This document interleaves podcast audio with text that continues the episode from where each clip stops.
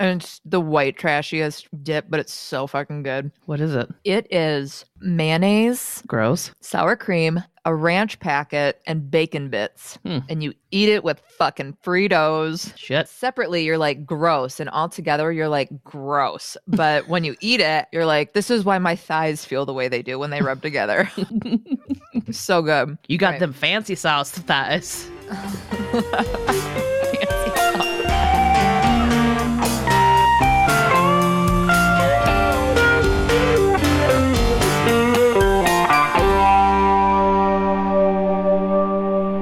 Roll on to, what is that from? Welcome to SVU Pod, Especially Heinous. I'm Gabe. I'm Tasha. Today we are on season 2, episode 3, Closure Part 2. What? So Closure Part 1 is episode 8 in our first season, if you haven't listened to it already. So in the first one, let's just read the IMDb like synopsis. Oh, yeah. Ew, I'm not reading description. Despite SVU's best efforts in an episode in season 1 of the show, Neil Maffin got away with multiple rapes that only whetted Maffin's appetite for more. Ew. I know. It only moistened his appetite.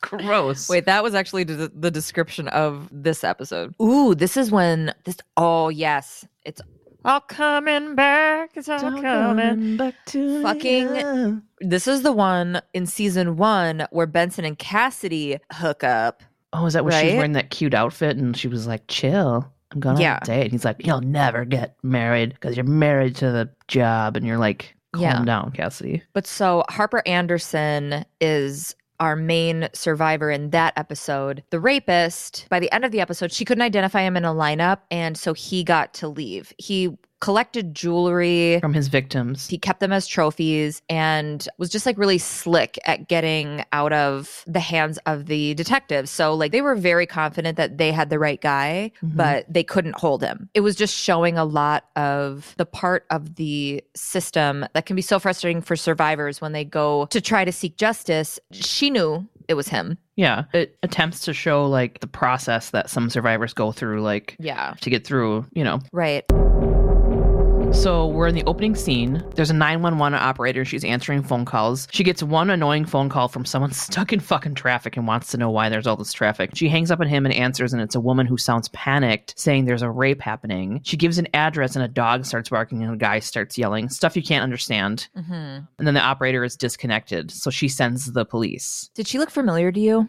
The operator? I don't remember. She did to me, and I could not find like her credits or anything. If she's somebody that you know, let us know. Yeah. So Benson and Staley. Go ahead. Okay. So Benson and Staley show up. So Benson and Stabler show up to the scene. The cop says the 911 didn't get an apartment number, but they're knocking on all the doors. They find a card outside of the fire escape with the name Lori Thatcher on it. Cops get inside the apartment, and the victim is in the shower. I wanted to comment on these cops out here. Go ahead. So the cops that Benson and Stabler come up on are total predictable dicks. Okay. Predictables. I'm like, stop, I have to say this. So they comment that maybe there wasn't even a perp, like it was a prank call. And I'm like, okay, that's how I want cops showing up to the most traumatic moment of my fucking life. Yeah. So the cops get inside her apartment, and Lori is in the shower, and a cop tried to get in, but she was understandably like freaked out, and he backed off. She's been in the shower since we got here. I went in and she freaked out. Like, fucking genius. No shit. Yeah. So Olivia is going to work her like beautiful calm magic, and she kind of like knocks on the door, and Olivia gets into the bathroom, and there's steam from the shower, and Lori, the victim, keeps saying everything is filthy, and she's in the tub scrubbing the drain. She's scrubbing the drain with a toothbrush. Yeah. Like, ugh. And she's kind of beat up, and she's like, I want everything off and gone. So Olivia like turns off the shower and tells her the guy's long gone, and gets her to kind of like calm down a little bit, and like Olivia wraps her in a towel and gets her out of the shower. And we know that any physical evidence is destroyed. It's gone. As Olivia goes in to get Lori out of the shower. It's like crazy steamy. You know, she's been showering for 45 minutes. Yeah. So the Vic said that all he kept saying to her was, is this how you like it? Is this how you like it? She wants Olivia to stay with her. She's like blonde, petite, single. The perp watched her and stole some of her jewelry. Same MO as the season 1 episode. And he's at it again. Olivia and Elliot have this little sidebar, and Olivia's like, bastard's at it again. woman. Mm-hmm. And there's a slow pan in on Stabe's face. And he's like, why am I not surprised? Right. And I'm like, fucking get him, you guys. I got hyped. This is such a good episode. It really is a good episode. Yeah. Yeah. So they're in the squad room. Benson and Stabler are like positive it's Kenneth Cleary, the same guy from last year. Same MO. Olivia's pissed because they had him but couldn't keep him. Cragen reminds them that it wasn't their fault. And then Stabler's like, fucking tell it to the victim. And then Lori walks in. Mm. And you're like, oh God. So they're in the interrogation. It's hard because sometimes there's like interrogation rooms and then sometimes there's like questioning rooms with like windows and stuff. So like it's not scary. I'll always say it's an interrogation room if it's the perp, you know, mm-hmm. or if it's somebody they're like questioning. But if it's like a survivor coming in to like a conference fill out a room report, or something. That's yeah. I always say, oh, they're in a conference room at the fucking precinct. You can't tell. All the walls are like a pukey green. So yeah, it's just some of them have windows to the outside and other ones don't. And other ones only have a one-way mirror. Yeah, that Cragen's standing behind. Cragen doesn't sleep or anything. He just powers down in front of the one-way mirror. Yeah. It's like where you hang your Dyson. I'm only getting material from what's behind you. So Olivia's asking Lori questions. She asked her if she was one that opened the window because she woke up and he was in there. He had pulled her shirt over her head and had hit her. We're watching this from the perspective of Cragen and Stabler on the other side of the one-way glass. And Stabler is listening to her give her statement to Benson. And Benson's talking to Lori and she says, and then what happened? But then Stabler from the other side of the glass goes, he tried to kiss her. And Lori goes, he tried to kiss me. Stabler is fucking boiling inside. And it keeps going back and forth between Lori and Stabler, and he can finish her sentences because he knows it's fucking Kenneth Cleary, yeah. and he knows his MO. Another part of Cleary's MO is that he makes sure they don't see his face. Munch pops his head in to where Stabes and Cragen are, and he says they've got nothing from forensics, obviously, mm-hmm. and Stabe just goes, there never is with Kenneth Cleary. Mm-hmm. He's so defeated until Lori says, as soon as her attacker heard the sirens, he got out of there. But Lori hadn't called 911, mm-hmm. and we're like, that means there was a witness. Cragen's like, we've got to move slowly. And I'm like, I bet Cragen's really good at fishing.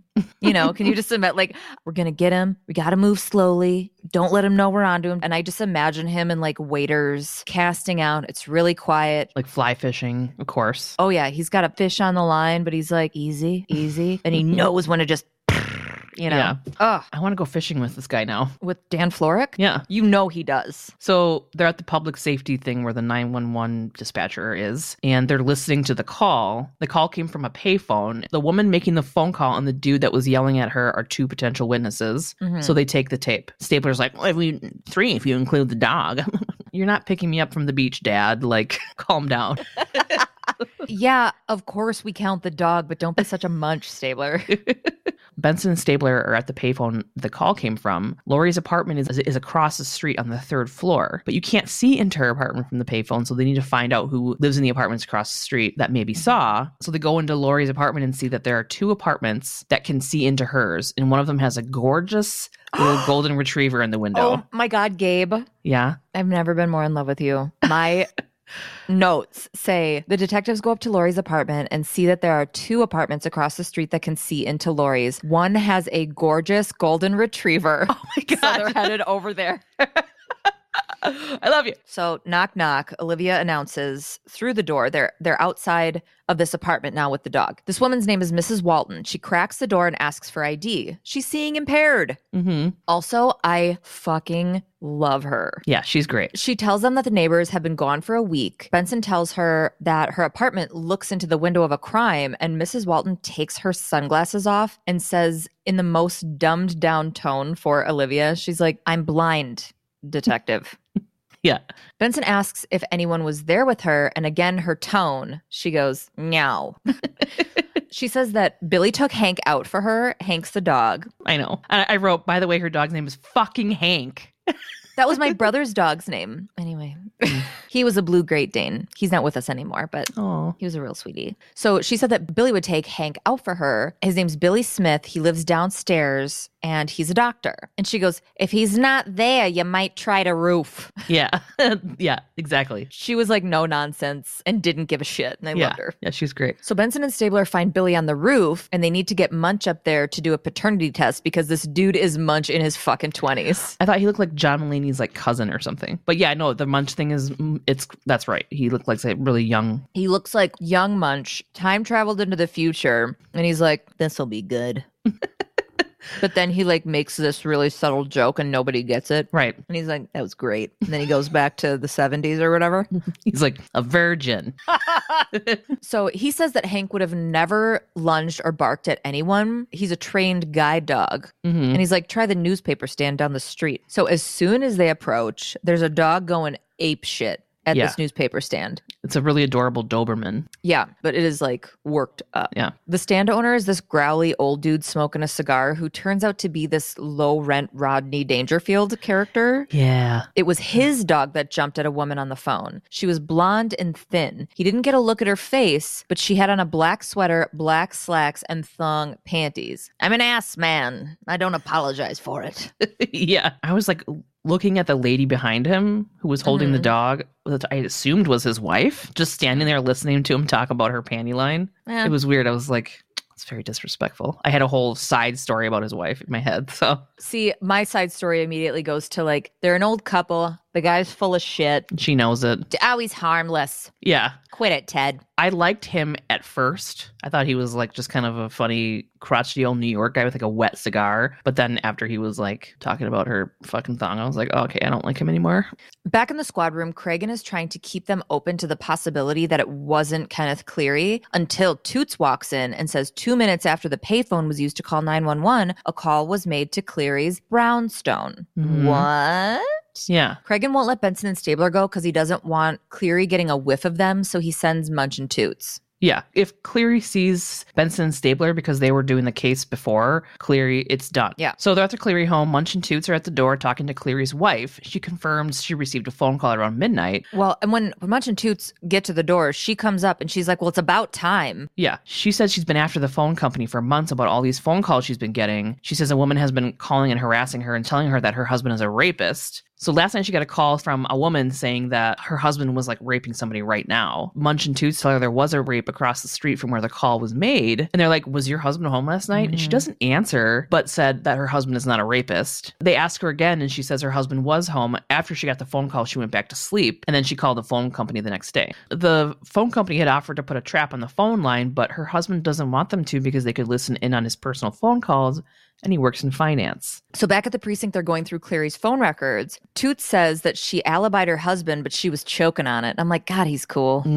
Like, all his lines are always really cool. Mm-hmm. So that didn't take long. The phone records go back to Harper Anderson, the rape survivor from Closure, season one. She's stalking him. So Benson and Stabler go to Harper's, and she has Lara Crofted out. Yeah, dude. She's fucking Sarah Connor. She's cocky and sassy and is getting this feeling of power from following Cleary. Yeah. She's got this chic, pretty empty apartment, but with a huge framed print of Cleary's mugshot. And you can just like feel her rage boiling inside of her. Yeah. And Olivia's like, you can't stalk Cleary. And she's like, stalking? Why, that's illegal. I surveil from like a legal distance. She knew that they were going to be coming pretty much. Yeah. The detectives don't like it, but Harper doesn't give a shit. Yeah. She tells them that she saw him disappear into the alley and then saw the fire escape, but didn't actually see him go up the fire escape. Yeah. By the time she got to the alley, he was gone. Mm-hmm. And then she circled the apartment to make sure there was like no way that she could have missed him. And then she did see him run out of the service entrance of the building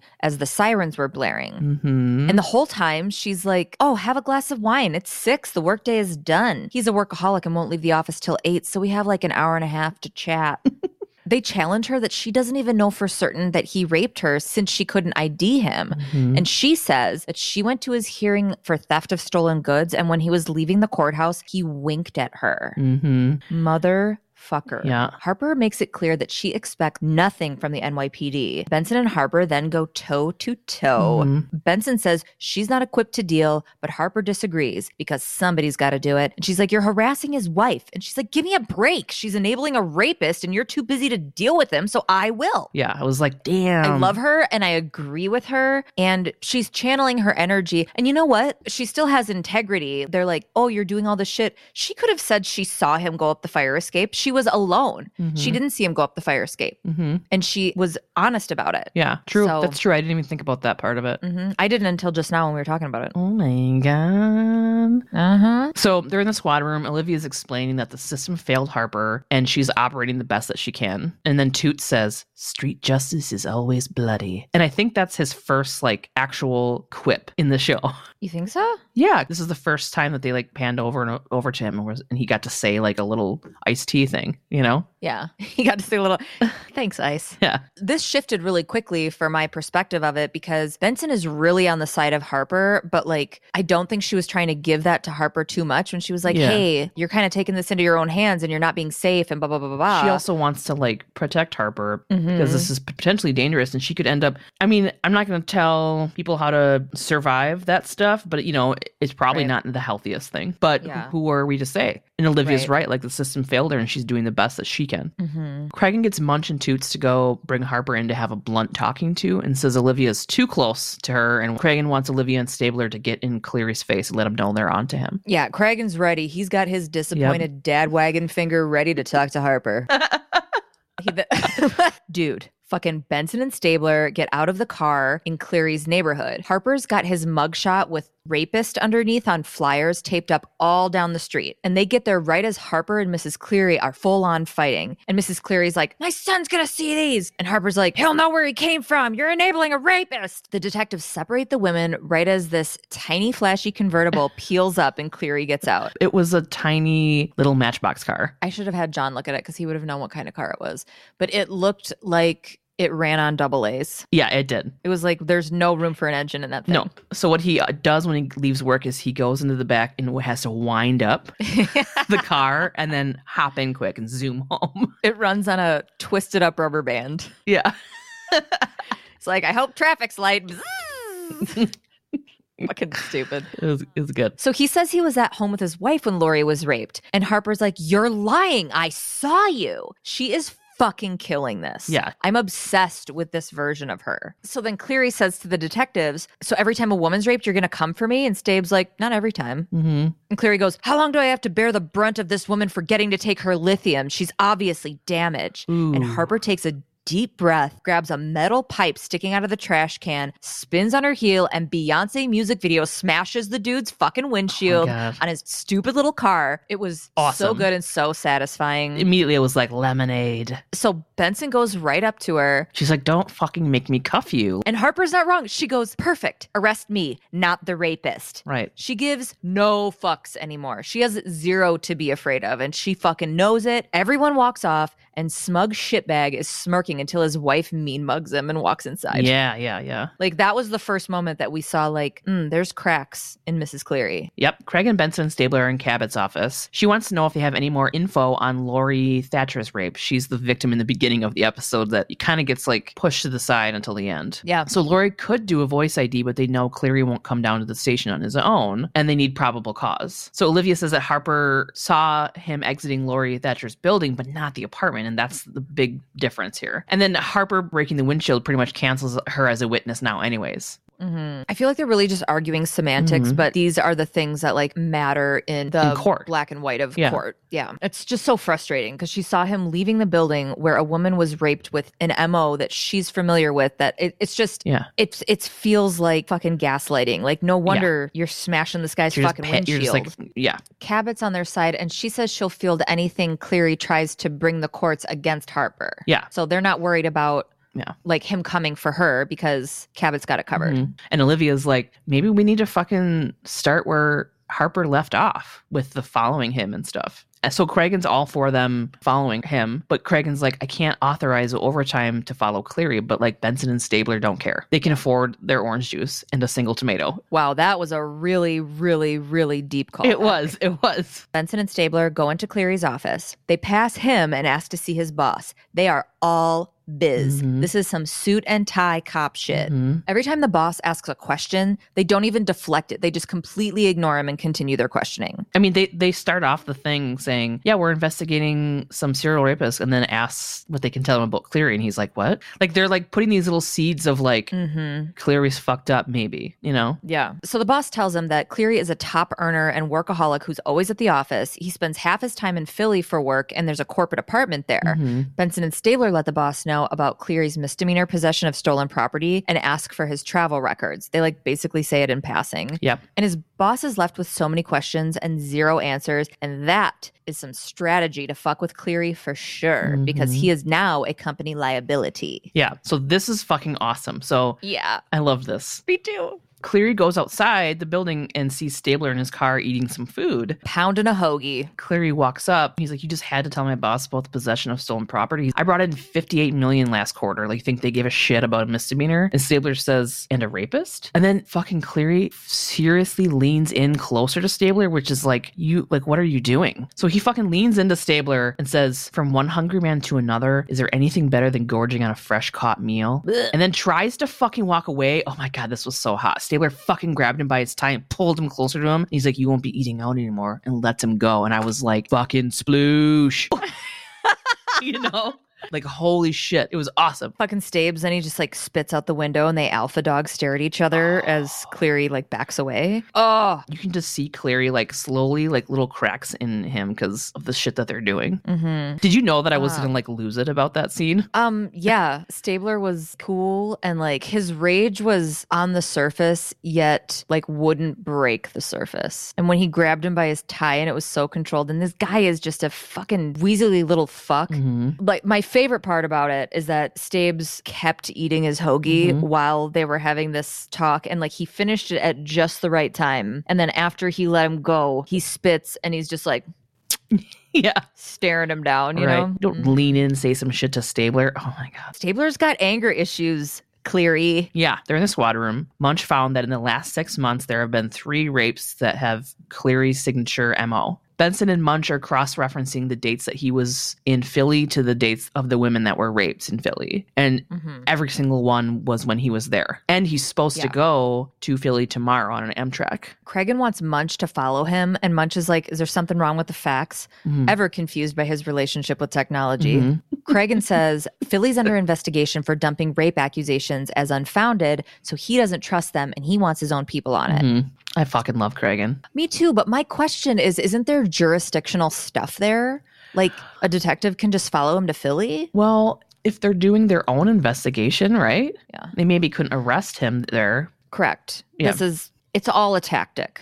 Right. So it's nighttime, and it's outside Cleary's home, and dude is taking out his trash, and he sees somebody sitting in a car, and he like looks in, and it's fucking Toots, and he like flashes his badge like, hey, I'm watching you, motherfucker. It's so cute because it's like completely dark, and you just see Tutuola sitting in the driver's seat of his car, and he doesn't break eye contact or blink. Yeah. Staring at Cleary, and you just see his hand come up with his badge in it, and he just sort of like wiggles it back and forth. So now we're at Penn Station the next day. Cleary is headed to Philly on the train, and Munch and Toots say hi and give him shit. Like, he gets out of the cab, and they're standing there. They're like, what's up? Cleary looks over to Toots and says, and you are, and Toots says, the knot in the pit of your stomach. And I was like, eee! Cleary's trying to stay hard, and he's like, I hate to disappoint you, but I don't mind the company or the attention. And Munch sasses back, and he's like, so there's no need to ask. And he looks over his transition sunglasses, and he goes, is this how you like it? Ooh, yeah. Cleary does not like that. That was great. Yeah. He storms off to catch his train. Toots and Munch are such incredible partners. Yeah. And I cannot believe, as any of us, I cannot believe that Ice-T was slated to only be on like 4 episodes at first. Really? Yes. I didn't know that. Oh my God. He was supposed to go on as like a transition person, or like, I don't know. But he was like, oh yeah, I was set for like 4 episodes, and now it's like 20 years. Fucking A, man. With a woman like Coco by your side, you can do anything. Anything. Yeah. All things are possible. I can do anything. Okay, so this is when I was like, wait, I thought they were like trying to be stealth mode with Cleary, and now they're like, hey, we're following you to Philly. Mm-hmm. We got stuff going on there. Just going to be on the same train. And I'm like, what are you guys doing? And I'm like, oh, you're not covertly following him to Philly. You want him to know that you're there so that he doesn't commit a crime, so that he doesn't rape somebody. Yeah. So they're like, they can't do anything, but they can let him know that, like, we got eyes on you, motherfucker, so you're not going to get away with shit. Right. So that's what I'm assuming the whole, like, out in the open following him shit is. Yeah. You know, it's intimidation. Yeah, of course. Yeah. Yeah. So we're in the squad room. Benson and Stabler get facts of a list and the description of the stolen jewelry of the rapes in Philly matching the Cleary MO. So there's 3 in New York City and 3 in Philly. So that's like 6 pieces of jewelry altogether. So Staves is going to go ask Mrs. Cleary if she has any of those pieces. Mm-hmm. So then Cragen's worried that Mrs. Cleary is in denial or is possibly an accessory. And then there's also the issue of spousal privilege. So right. Spousal privilege basically means that one spouse cannot be compelled to give a testimony against another in a criminal trial. But a spouse can waive that. Yeah, that's what I was confused with later. Well, because there's like a whole bunch. There's like two different types. It was like spousal privilege with communication and spousal privilege with, I don't know. There's a whole bunch of stuff that goes into it. But either way, a spouse can waive it. Stabler tells Cragen, he's like, I won't ask her about her husband's rapes. I just want to show her the jewelry. Yeah. He thinks it's going to put pressure on things at home. And it's worth a shot because there's not a whole lot more they can do. Yeah. And he's confident that he can approach this appropriately. And he takes off. And then Olivia is going to meet with Harper for coffee because she feels like she dropped the ball with her. She's actually meeting her at a firing range. And Cragen's like, what? And she's like, bye, Dad. You know? Yeah, she's like, she's permitted. See you later. And I'm like, they're going full Sarah Connor transition with Harper. And I am into it. Dude, yeah. So we're at SVU in Philly. Munch and Toots are being told the stories by the Philly rape victims. They're all telling chillingly similar stories, and it's a scene that really displays a range of responses. Mm-hmm. Like, it's subtle, but one's boiling under the surface, one seems checked out, and one is on the verge of crying the whole time. Mm-hmm. At the end, the angry one says that she asked him if his mother knew what he was doing, and he told her that his mom just wanted him to be happy. Yeah. And Munch and Toots were like, yep. Let's go fuck with this guy. Yeah. Stabler shows up at the Cleary home, and he's knocking on the door trying to talk to Mrs. Cleary. She doesn't want to talk to him, but he's standing out the door talking about rape loudly, so she answers the door, and she's like, shut up, and like, quit harassing me and my family. We haven't seen this tactic from Staves yet. This is another... Mm-hmm. character that Officer Elliot Stabler, detective officer, I don't know all the detective sergeant officer, lieutenant, private Elliot Stabler, swashbuckler Stabler.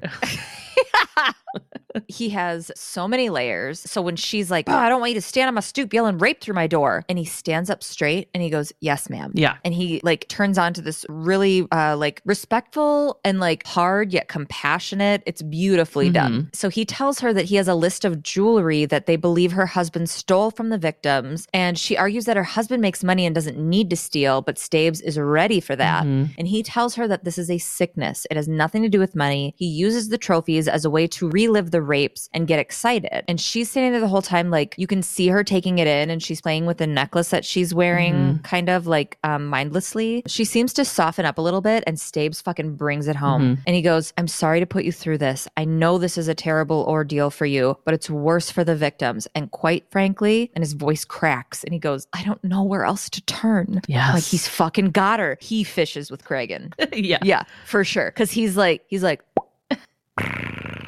slowly. There it is. Fucking frying up bluegills, baby.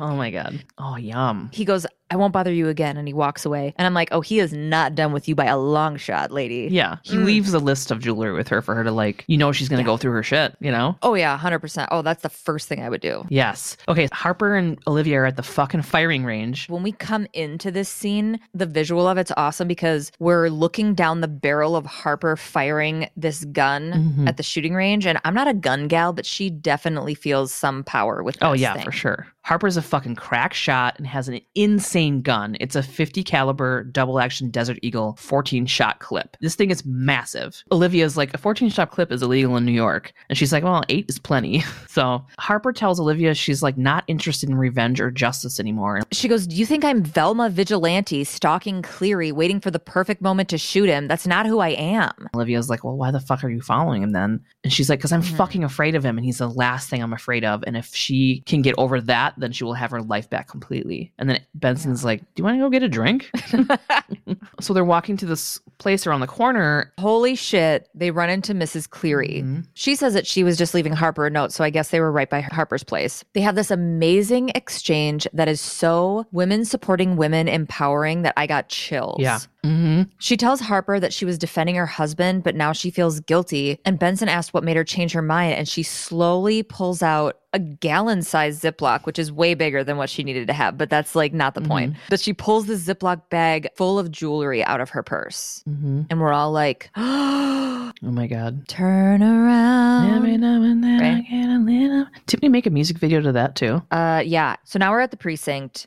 Mrs. Cleary is telling Benson, Stabler, and Cabot about receiving all of this jewelry from her husband as Olivia carefully lays it out on the table. Mm-hmm. And she goes, he called them no special occasion gifts. He'd get excited when I tried them on, and I thought it was romantic. Blech. Stabler comes up and whispers to Cabot that 6 of the pieces match, and Cabot goes, what about the rest? Because there was a bunch of them. Yeah. And Mrs. Cleary was like, he gave those to me the same way, and I don't want them. Of course, there's more rapes that they don't know about. And Mrs. Cleary's crying. She picks up her cell and dials it and goes, I can't take it. Come home now. And she's like freaking out. So I assume it's her husband. And she turns to tell them that he'll be on the next train home from Philly. So Munch and Toots are like 4 steps behind Cleary coming out of Penn Station. And I laughed a little bit here because like the way cop shows follow perps is like super stealth, but I'm like, not Munch and Toots. So remember last season when Munch was terrible at not looking like a cartoony detective when he'd be following somebody? And now they're just like, let's pivot and high school bully this guy. Yeah. He literally looked like Darkwing Duck. You know what I mean? Yes. I haven't thought about that in a long time. I know. I don't know how or why that popped in my head.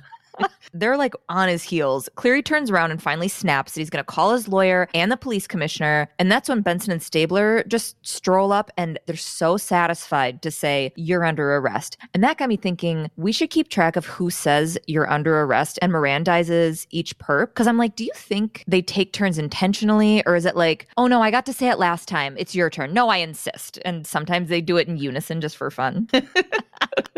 Well, I feel like Olivia does it a lot. Yeah. I feel like Stabler does like the grabbing of the guy and the handcuffing, or at least like the grabbing of him, of the person, and then she handcuffs and says it a lot. Yeah.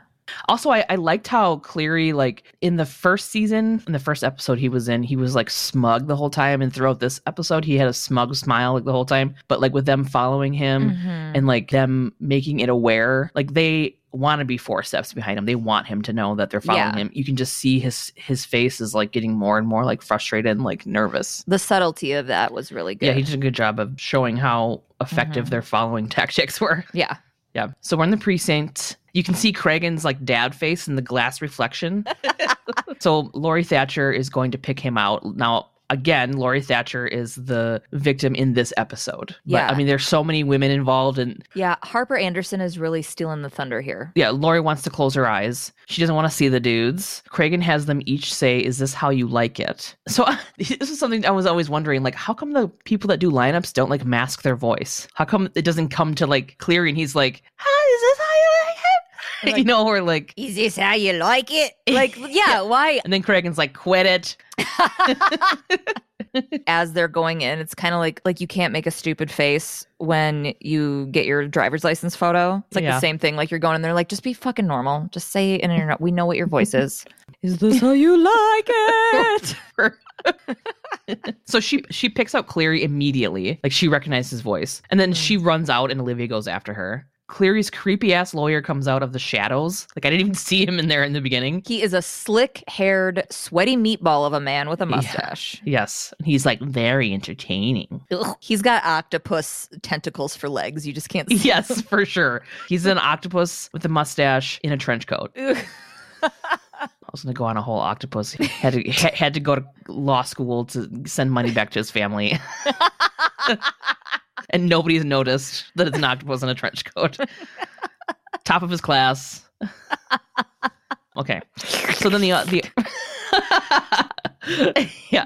the other women from Philly pick him out of the lineup as well, like immediately. This is what I hate Cleary's lawyer so much. The next victim IDs Cleary just as quickly as Lori did. And he's so dismissive to the survivors. And he says he doesn't need to stay for the others because he's like, well, we see where this is going. I'm sure you'll do it fine. And he says he'll see Cabot in court. And I'm assuming that that's pretty unprofesh. Yeah, probably. They're in the arraignment court. The judge is reading Cleary's counts. Cleary looks back and sees Harper and like smugly smiles. And then somebody's like butt moves out of the way and his fucking wife is sitting next to her. Yes. His fucking face is priceless. He's like, oh, fuck. It was so good. I loved it because you didn't even notice. You just kind of like saw half the screen was covered by a butt. And then he's like oh man, those two women joining fucking forces against this piece of shit. Mm-hmm. Everything about it made my heart squeal. Yeah. So Cabot wants remand without bail. His lawyer is fighting it, saying he's not a flight risk. And Cabot said he has a 7-figure salary. She's like, if he can afford you as a lawyer, he can afford to fly. Mm-hmm. And then Cleary's lawyer's like, oh, he'll give up his passport. And Cabot's like, no, he's a fucking menace to women and has victims in different states. Right. So Cabot and the judge is like, okay, pick a fucking number. And Cabot is like 500,000. And the judge says, let's double that. And then Cleary must be rich as hell because his lawyer was like, that's cool. Yeah. Yeah.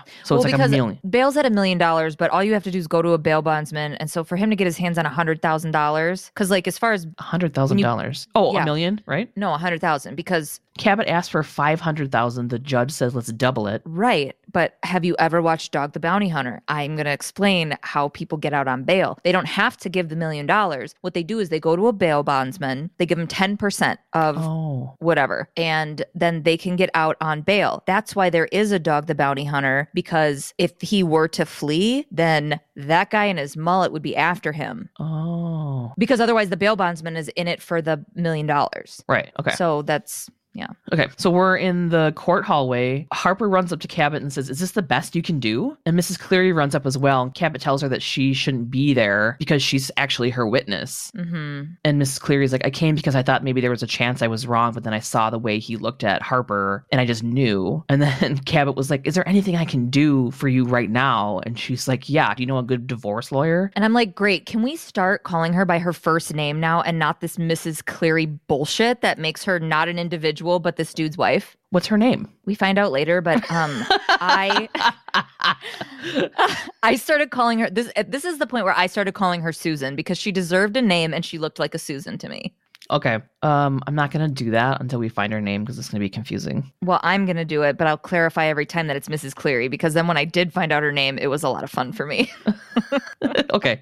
One of Cleary's lawyers comes up and wants to talk to Cabot. Harper turns around and she's like, your fucking client raped me and you're going to burn in hell. And then the lawyer's like, I'm Jewish. There is no hell. Yeah. And I'm like, what do you say to that? She's like, well, all right. Well, fine, sir. The lawyer hands Cabot a bunch of motions that he's filing. He's going big. Yeah. She was like, let's not dance around. Let's just give me your fucking motions. He's like, cool. And then they'll meet each other in the judge's chambers. Yeah, because he's filing a motion to suppress evidence due to spousal privilege. Mostly involving this jewelry. And this is like a huge fucking, this is a big part of the case. And I learned something here, because I thought spousal privilege just meant the spouse had the option not to testify, which in and of itself is a weird law. But there's like a spousal privilege on the other end where like you can fucking gag them because they're your husband or wife, which is so weird. I thought that that you could waive those or not, but maybe there's different. I mean, yeah, correct me if I'm wrong, but I mean, the spousal privilege that I knew about would be on her end, where she could just say, I don't want to testify against my husband. That's what I thought like, too. I want to tell everybody every fucking thing I know. Mm-hmm. And the lawyer's like, they're trying to suppress that.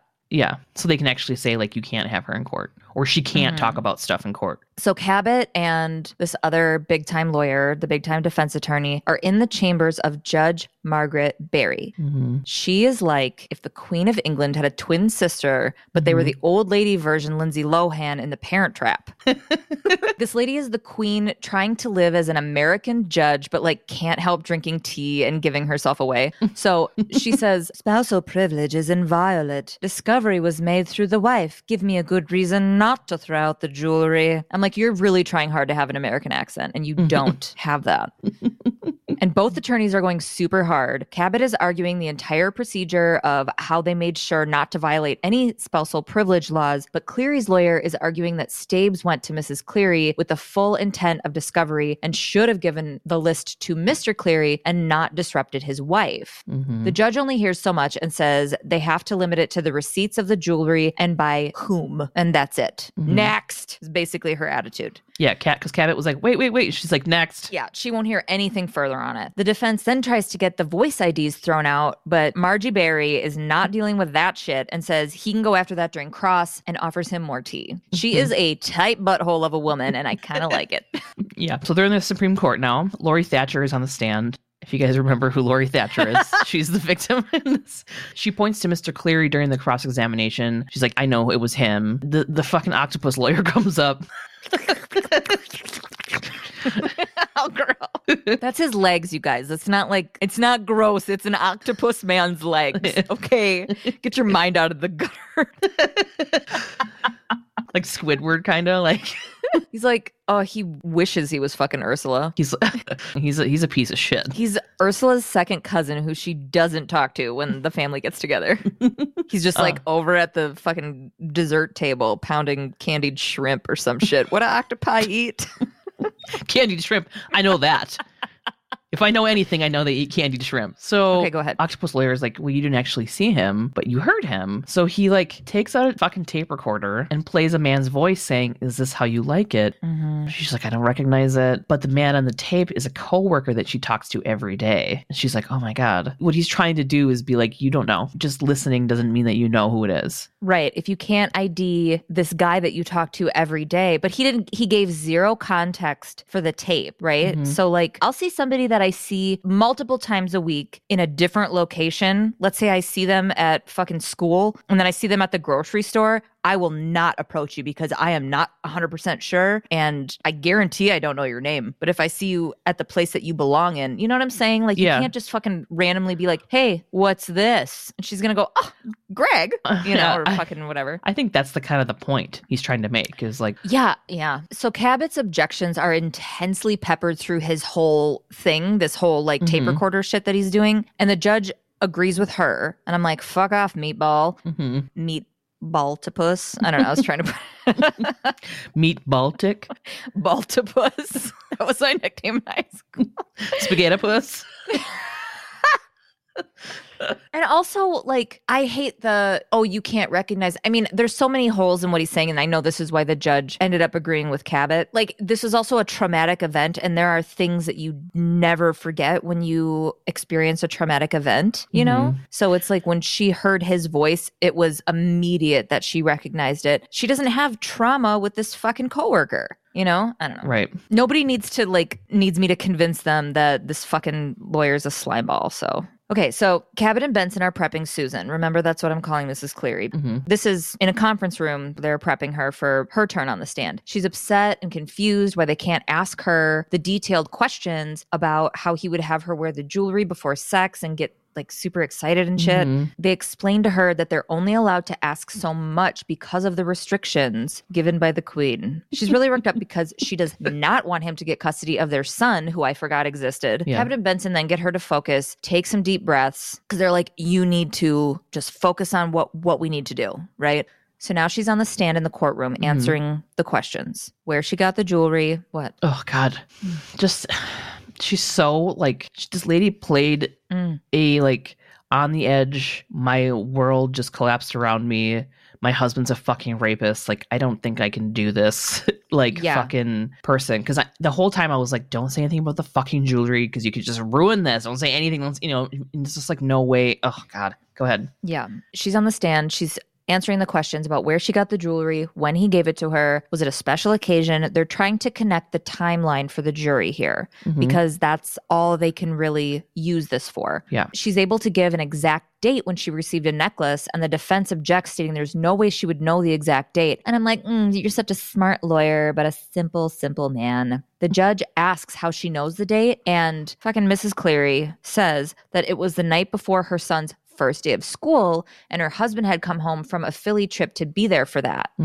fuck you guys, that's shit that moms know, okay? Mm-hmm. Cabot tries to go forward, highlighting that the necklace was owned by a woman who had been raped the night before, but got checked by the judge and told to stay within the scope. So Cabot moves on and pulls out a ring to ask if Susan recognizes it. Her husband gave it to her. She remembers because they were dressing for a charity event. Mrs. Cleary fucking goes off the rails and cannot calm down. Mm-hmm. She yells that he got so excited that he had to have sex right then. You had me wear your trophy so you could get off, you sick, twisted bastard. And I'm like, oh, fuck. The defense calls her fucking hysterical and moves for a mistrial because she's caused irreparable damage to the jury. And he gets it. Fuck. The judge tells Cabot she holds her responsible because of the witness's fragile and emotional state and tells her to get some professionalism and start over. Oh. Harper runs up to Susan and pets her hair, and Susan is out of breath apologizing, and they both look at Cleary, and he fucking smiles. Ugh. He smiles at them. Piece of shit. I know. Okay. So I got really worked up. No, it was good because it was pretty intense. Yeah. You know, because then she's like, wow, and you're like, oh no. Like he's going to get away again, you know? Mm-hmm. So they're in Cragen's office. Cragen pours Cabot a glass of vodka or gin or whatever the fuck he has in his drawer. She's like, are you going to have one? And he's like, AA. Yeah. I was like, cool. It's a real dad, teen, daughter moment. Mm-hmm. Cragen's pretty much like, stop whining. There's victims and we have to keep going. And then she's like, I don't need this, you know, whatever. And he's like, shut up. But he says that Mrs. Cleary is the most victimized of them all because she has his son and has to deal with him for the rest of his life. And I don't think that's for him to decide. It's not, yeah. Mm-hmm. But I get it. Like, she is intensely a victim. Like, but Cabot is feeling real bad about herself, and he's trying to get her, like, pumped back up. Like, dude, right. Quit fucking whining. We're a bad bitch. Let's keep going. We need to help these people. We need to help these victims. And Mrs. Cleary is a victim. It's just in a different way, you know? Right. Mm-hmm. Then all of a sudden the phone rings and Cragen picks it up and he's like, we're on our way. Oh, shit. So they're at the Cleary house. Mrs. Cleary has tears. Wait, I need a second. Okay. Okay. We're at the Cleary house. Mrs. Cleary has tears streaming down her face. She says she stopped to get a few things and he hit her and he wouldn't stop. And Harper was there with her. I'm assuming just because they're like super leaning on each other, like codependency wise. So Harper's there and said that she had no choice. Benson asks who tried to clean up and Harper goes, I did. Meredith was hysterical. She didn't want the blood soaking into the floor. And I was like, oh, Meredith. She is such a Meredith, by the way. I can't believe I was like, Susan, duh. Harper asks if it matters. Like, oh, does that matter that someone tried to clean up? And Olivia goes, Harper, you know it does. Bleach kills gunshot residue. Mm-hmm. And Harper's like, And Staves asks who shot him. Meredith says, she did. And Harper stares him down. She also like kind of gives a little like Cleary smile, smirk at like. Yeah. Okay, so before they went to this scene, I was like, oh my God, are they going to do a closure part 3? I don't remember them ever having like a 3-parter besides the only one that I can think of is when fucking Porn Stash from Orange is the New Black is the dude who kidnaps Benson and shit. Like way in the future. God, I didn't realize that was him. Oh my God, yeah, it is. Whoa. Anyway, this episode is my favorite episode to date. Like from everything that we've covered. Even in the first season? Yeah. Really? Yes. Whoa. It is. Think of really a better good. One. This is amazing. Oh, you're right. Part of it, I think, because it wasn't like, what is this fucking twist? It's like, of course this happens. Yeah. And it's great. And I love it. And Harper's Sarah Connoring through the whole thing and her evolution from the first one to this one. We don't know if Lori Thatcher is doing okay or anything or if she got some therapy or anything. We don't know anything about the original victim. Yeah. Remember that person who commented on our shit and was like, ugh, SVU's overrated. And I'm like, how? It's like, I'm not going to argue with somebody on the internet anymore, but it's like, you don't know shit, dude. Man, I'll just hop on that shit and just say shit to people I don't even know. Yeah. I was reading a thread of something and there was like thousands of comments and some guy to me seemed a little like worked up. And I just replied and was like, chill out, guy. Like, that's it. And like, that could possibly start an internet fight with somebody I don't. It's like, no, Gabe, you chill out, guy. I'm excited for this chaser. Dude, it is something else. I tell you what, this shit's fucked. Okay. This chaser is about Lonnie Keith. Okay, so this isn't the worst thing about this guy, but it's going to be the thing you notice first. He is the king of gaslighters. The majority of this is from the perspective of this guy's wife. Okay. She gets a first name right from the jump, and her name is Carrie. So this is about Lonnie White. Lonnie and Carrie White. What did you say? Lonnie Keith. Lonnie and Carrie Keith. Yeah. Okay. Where did I get White from? I have no idea, dude. So Carrie Rogers grew up in Prunedale, California. It was the summer of 1991, and this is where it turns into a memory scene, and you can faintly hear CNC Music Factory in the background. Cool. Everybody dance now. Bop, bop, bop, bop, bop. Quit it. I'm waiting for you to do it with me. Just go. So in the summer of 1991, she was 15 years old. She met 18-year-old Lonnie Keith. They went on a date. They talked, they really hit it off, and her mom liked him right away. These two became high school sweethearts, and when Carrie graduated, she moved to live with Lonnie, who had moved for college, like 2 hours away. Mm-hmm. So in 1994, they had an apartment together. She's like, it was fun to kind of like pretend like we had this adult relationship, which they did, but she had been with him since she was 15. Mm-hmm. So they were finally like, it was different now and doing like grown-up things. And there was shit, like regular shit, where she's like, I need you to help me do things around the house. And he's like, I'm kind of a piece of shit though, but I will, and really placating whatever. Like that was like a trait of his, is that he would placate what she asked of him, and then shit would go back to like him being shitty. You ever date anybody like that, Gabe? Oh no, never even like, yeah. I didn't even think that existed. Yeah, it's really unfortunate. I love the trying for like a week and then 6 months of bullshit. God.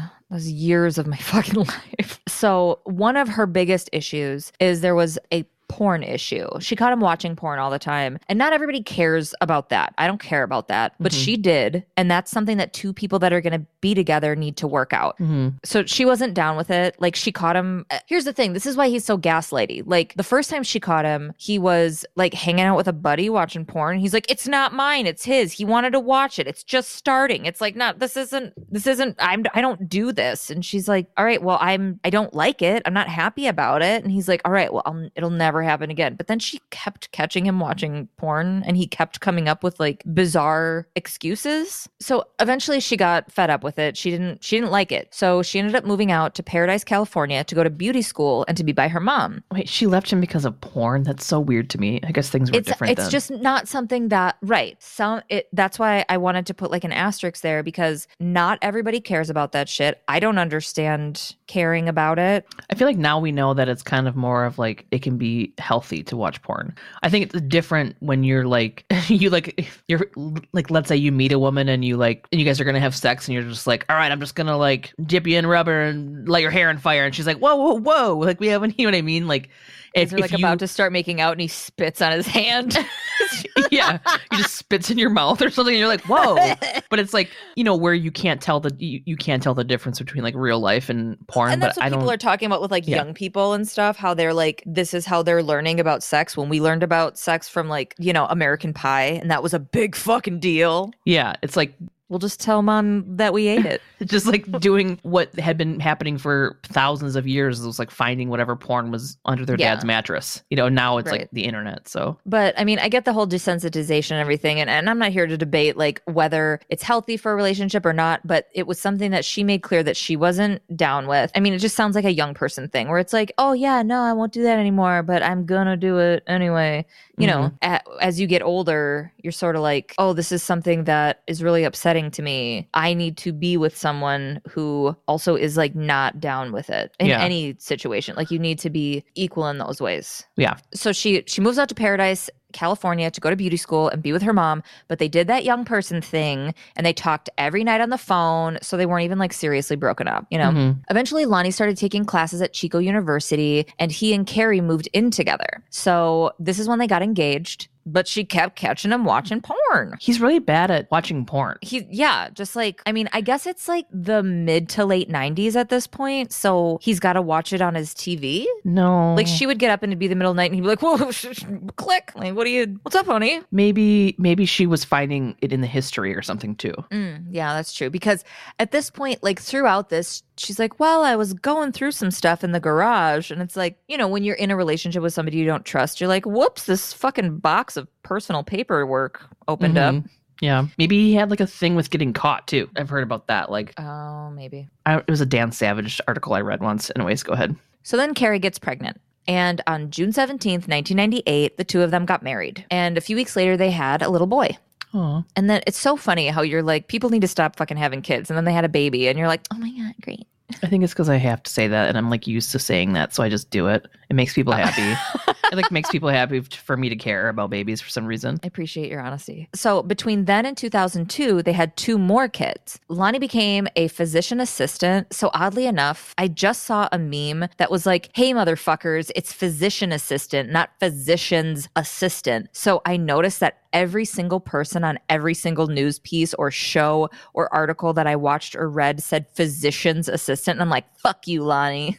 So sorry to any physician assistants, but that's like the appropriate. Physician assistant? Physician assistant, not physician's assistant. They're not like the secretary to the fucking... physician, okay. Yeah, they're not, like they go through a ton of school. They're not just like handing the doctor a scalpel or whatever. I don't know what the job is, but there was a very aggressive meme about like, don't fucking call me that. Kind of like when I was doing massage, yeah, and people would say masseuse, and I'm like, masseuse implies sex work, which is fine, but it's not what I do. Yeah, it's a massage therapist, right? Anyway, so he worked a shit ton at two different hospitals after he graduated as a physician assistant. He was round the clock at work. Somehow they managed to fuck again, and they had their fourth kid in 2010. After she has their fourth fucking kid, she finds out that Lonnie is cheating on her. So she sees this text, and he tells her it's just work stuff. It was like a text that was like, hey, send me a picture of you and the kids in your Halloween costumes. And he's like, that's work stuff. Mm. So then Carrie's like going full bore. She goes through their phone bill and finds a bunch of calls to and from the same number that was like newer. Mm-hmm. She called, and it's Natalie, a work friend. She's just a friend. We're friends. I need to know about you if you're friends with my husband. Right. Right? Like, yeah, have all the friends you want, but there are like, again, these are communication things that need to happen. So I don't believe you,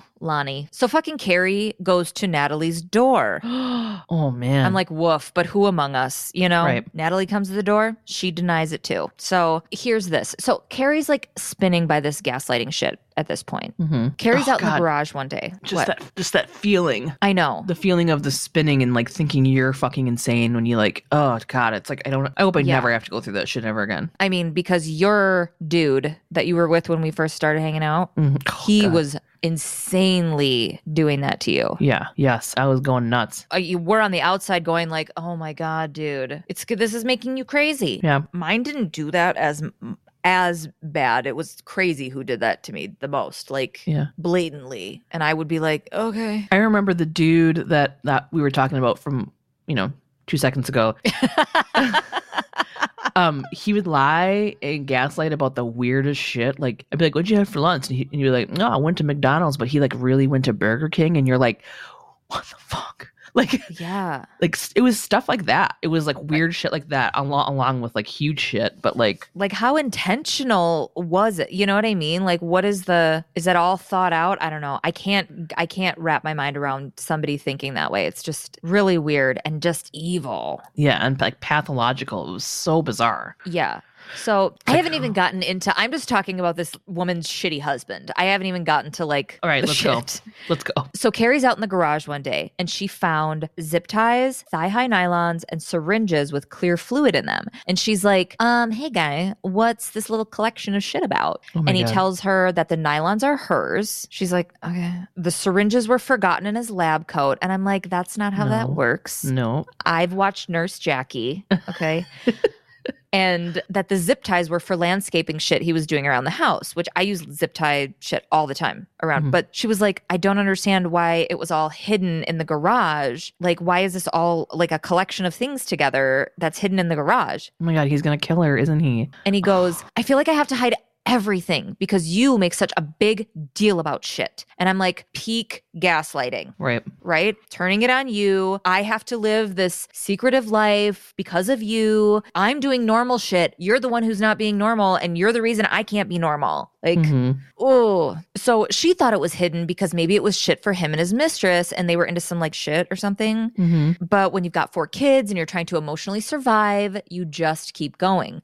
Plus, remember that he has been the only dude that she's been with. And I think that's scary to think of, like, not being with that person. Right. Yeah. So a year later, a package comes to the house. It's thigh-high nylons with some lacy edging. He tells her they were for her, and she's just like, okay, but this is her every day, is this guy gaslighting her. And she was kind of going crazy with all of her doubts and speculations, and she's obsessed with this idea of an affair. But Lonnie ended up suggesting they see a marriage counselor, which is like, oh, you know, she's like, oh, that sounds great. But Carrie wanted Lonnie to move out while they were working on things. So pretty soon, with seeing the marriage counselor and everything, it seemed like they were communicating better, and Lonnie was moving back in. So by this time, it was May of 2012. Fast forward 3 months. Carrie wakes up in the middle of the night, and Lonnie's not home. And by this point, cell phones were becoming what we're used to. So she's like, of course I have a fucking tracker on this guy. So she looks at the tracker and sees that Lonnie's not at the hospital. He's in Chico, which was like 30 to 40 minutes from his work, which was in Orville. Carrie immediately thinks he's with another woman, that he's with his mistress, and that she like moved to Chico or something. And she calls him and she's like, where the fuck are you? And this gaslighter goes, what do you mean? I'm at work. And Carrie watches the dot on her phone moving away from downtown Chico and back toward the hospital. And she kept trying to catch him in his lie by telling him to, she's like, hang up and call me from the landline at the hospital. You know, like, if you're at the hospital, she can see it with her own eyes. But this is like how, when you're so gaslit that you're like, I'm gonna catch you now. Like, this is when you have to tell me the truth. And it's like, they're never gonna. They're never gonna tell you. So she's like, hang up and call me from the hospital. And he's like, okay. And he does 40 minutes later. He's like, see, I'm at the hospital. And she's like, dude, yeah, you drove back. And he's like, oh my God, GPS gets messed up all the time. You're being paranoid. God, what the fuck? Yeah. So when you're in something like this, I'm not telling you this, I'm just saying this for anybody who may have not experienced this, it makes you absolutely fucking nuts. And if you've ever been gaslit this bad, you know it like makes you dizzy. Like, your brain is just feeling like it's fucking spinning. Carrie was starting to feel like she was going fucking crazy. Yeah. So then Carrie wakes up at 6 a.m. one day and texts Lonnie, who still wasn't home, another late night, but she was pissed. And she was going to catch him at his mistress's place. But as she opened up the garage, she was met by a group of Chico police officers and detectives. So, of course, she thought something terrible had happened to Lonnie, like an accident or something. And she was like, oh my God, what happened? They bring her in the house. They sit her down. Over the previous 2 years, 11 sexual assaults with the same MO had taken place around the Chico University campus. Whoa. They were all women in their early 20s, walking alone in the early morning / middle of the night. A man with a nylon stocking over his face would grab them and force them into the back seat of a dark-colored sedan or SVU or SUV. I do the same thing. Or SUV with covered rear windows. Police were surveilling the area, investigating these kidnappings / sexual assaults, and they noticed a car cruising the same area for an hour or so. So when it didn't fully stop at a light, they pulled it over and found Lonnie driving. God. Stacey Edwards, who was the deputy district attorney of Butte County, said, quote, they noticed some blankets in the back seat area of the car, which was significant because one of the victims said the car that she had been put into as being like a cave of blankets. So in Lonnie's car, the cops found syringes with clear liquid, nylons, athletic tape cut into strips, zip ties, leg restraints, a flashlight with a stun gun, gloves, handcuffs, and vials of Haldol and diphenhydramine. So Haldol is an antipsychotic used to treat schizophrenia. Side effects include dizziness, drowsiness, and trouble with thinking or controlled movements. Diphenhydramine is an antihistamine. It's known as a drowsy antihistamine and is more likely to make you feel sleepy than other antihistamines. The combination of the two basically just knocks a person out. So, oh my fucking God. Dude. I like didn't see this coming. Oh my fucking God. This is crazy. Yeah. I have full body chills, including my nipples. I'm sorry I said the whole word. It's like nipples is weird, but oh, sorry. Darla calls her elbows nipples. She thinks they're So I pulled another quote of Stacey Edwards. She said, quote, "The stockings were significant because the victim had said that the person that grabbed her off the street was wearing a stocking over his face. Two remember being zip tied and tape being used on their mouth or their eyes and being injected." So all of these things being found in his car with these victim accounts equaled them arresting Lonnie right away on the charges of rape, intention to commit rape, and 2 counts of kidnapping. Oh my God. Cut to Carrie. What the fuck? So it didn't make sense, but it all made sense. Yeah. Okay. She thought back to the night that she tracked him on her phone and he booked it back to work. And she's like, oh my God, he was probably out looking for a young woman. Yeah. And like her calling kept one woman from having this happen to her. Yeah. So then she figured the affair was a decoy, and it turns out he was having an affair too because he's a piece of shit. But with Natalie, the woman that Carrie had confronted told the police that she'd been sleeping with this Opie Taylor looking motherfucker for a year. I'm going to post a picture of him because my description of him is correct. Hold on. I got to Google this. Lonnie Keith. Lonnie White? Sure. Okay. Hold on. I actually typed in white. Damn it.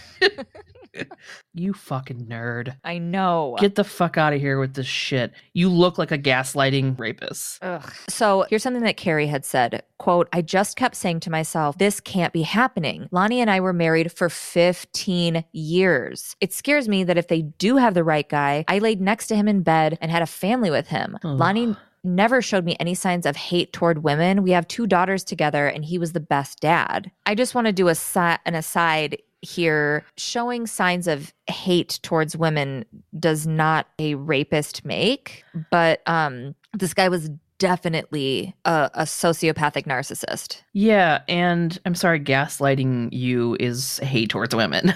It's like, right, but like when you're that close to, I mean, I think when she was describing, I think it was just the idea that she was having was more overt, you know? Yeah. Like, okay, so he pleads not guilty. Now, I couldn't find the police report, but if somebody knows how to get fast-tracked police reports, please send me an email because I need another time suck in my life. But I mean, it would also be like super helpful because there was something I watched and it was like, we don't want to give away the details because they are disturbing. And I'm like, where do I find them? Anyway, so right before his trial, they tacked on another assault from the spring of 2012. I mean, they think that at least the 11 that happened on the Chico campus were him, obviously, but for this particular one, there was evidence found. Quote, "Lonnie's DNA was found on one of the victim's underwear," was something that Stacey Edwards, is it Stacey Edwards? Yeah, Stacey Edwards. I almost said Alyssa Edwards, and she is a drag queen. Yeah, that was a quote from Who the Bleep Did I Marry, which was a very dramatic Snapped-esque show. And season 6, episode 6 is about Carrie and her experience and her piece of shit ex-husband. Is she on it? Yeah. Okay. It's called Campus Creep. And I had to buy it for $3 on Amazon, and it was worth it. Yeah. He then switched his plea from not guilty to guilty, which I'm guessing, speculating, assuming that the 2012 assault was the one they got the DNA from, obviously. Wait, so at this point, is she like, okay, I believe that he did this stuff? Like, when they came to her door, oh my God, no. What? Everything I saw with her, I mean, is her speaking in hindsight. I watched this Dr. Phil like segment with her, and he kept asking her questions like, yeah, but what about, didn't you see this? Didn't you see this? When you are fully spinning on being gaslit, it's like you don't, there's a sense of security in believing this person's lies. So she was so used to being led. This is me just like psychoanalyzing somebody else, but it's so hard to explain too. You can't when you're in it. You cannot. Yeah. And when you're out of it, I had said this in that episode where I talked about the ex who stalked me and stuff. Mm-hmm. You feel, though I shouldn't say you, I felt like it had happened to someone else because there was so much gaslighting and like lying about things that were happening right in front of me. But I remember that sense of security of like, just believe what he's saying. It makes things a lot easier. But like, there was no thought about like getting out. And then I can't imagine kids being involved in that. Oh my God. And like really wanting to believe this shit. So that's why I'm assuming the 2012 assault was the one they got the DNA from. The pile of circumstances circumstantial evidence that they already had, plus the DNA slam dunk, made his lawyer, Robert Marshall, be like, yeah, dude, you're fucked if we go to trial. Right. So they had to change his plea. As part of the plea change, the prosecution sought to dismiss remaining counts, including 2 counts of assault to commit rape and 3 counts of kidnapping. So Edwards had explained that the original kidnapping counts included special allegations, including administering a controlled substance and committing the act with an intent to rape. So had Keith been convicted of those charges and allegations, he could have faced multiple life sentences. So they were getting rid of that stuff. Marshall had said it was important that Keith had a determinate sentence because if he were to have been convicted on life sentences, it was very likely that he would have had no chance to be paroled. Mm-hmm. So initially, when they were trying to make this deal, the prosecution had offered to resolve the case with a sentence of 32 years to life, and the defense responded by asking for 26 years, which the prosecution accepted if Keith pled guilty instead of no contest. So he was originally like, I'm going to plead no contest because I didn't do it, even though they had like fucking DNA evidence. Yeah. But so the only reason that they could go after, you know, he can't get hit on all 11. There were a lot of counts, like why were there more kidnapping counts than rape accounts? They couldn't even fully call all of these rapes because the women were injected and sedated and some don't have very much memory at all about what happened. So this was everything they could get. I'm sure that when the 2012 DNA came through, it was something that was backlogged that then was like, maybe they intentionally pulled it. Like, we need to pull this because this could be evidence against him and we want to like fully go for it. You know, I'm assuming that's what they did. I don't know. I don't know how real cop work works. Mm-hmm. I just know how like a very dramatic police situation would go. So he ended up copping a deal for pleading guilty in August of 2014. His plea deal was 3 counts of kidnapping and 1 count of forceful rape. So because he made the deal, he was sentenced to 26 years in a California state prison. He took the plea but won't admit to it. So he's basically like, well, I had to take the plea to get this, you know, whatever, because his lawyer's like, we can't explain all this shit away. He had told Carrie that the cuffs and all that shit was for her, that all the shit they found in the car.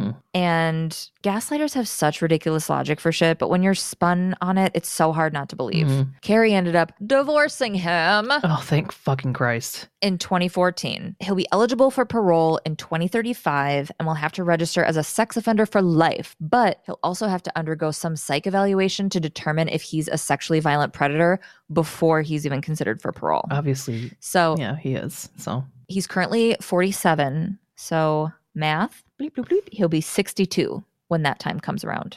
Bye, bitch. Jesus. Bye. He's in prison in California. Do you know where the term gaslighting comes from? I do, but go ahead. It comes from a play. It was like 1938 or 1940. I think it's 38, called Gaslight. And it's like this husband is like slightly manipulating him and his wife's environment, but insisting that she's mistaken or like isn't remembering correctly. And part of it was like dimming this gaslight in their house. Like a kerosene lamp. Yeah. And just like, think about that. Like at the beginning of being gaslit, it's like small things where you're like, maybe I did move that vase. I don't remember. Like, yeah, whatever. And then it's like slowly, you can see how you can just like get into this whole fucking getting spun out. Next thing you know, like, oh my God, it's crazy. So do you see how it lines up though? Yeah, for sure. Yeah. Ugh. It was a good chaser. It was a good episode and a good chaser. Yeah.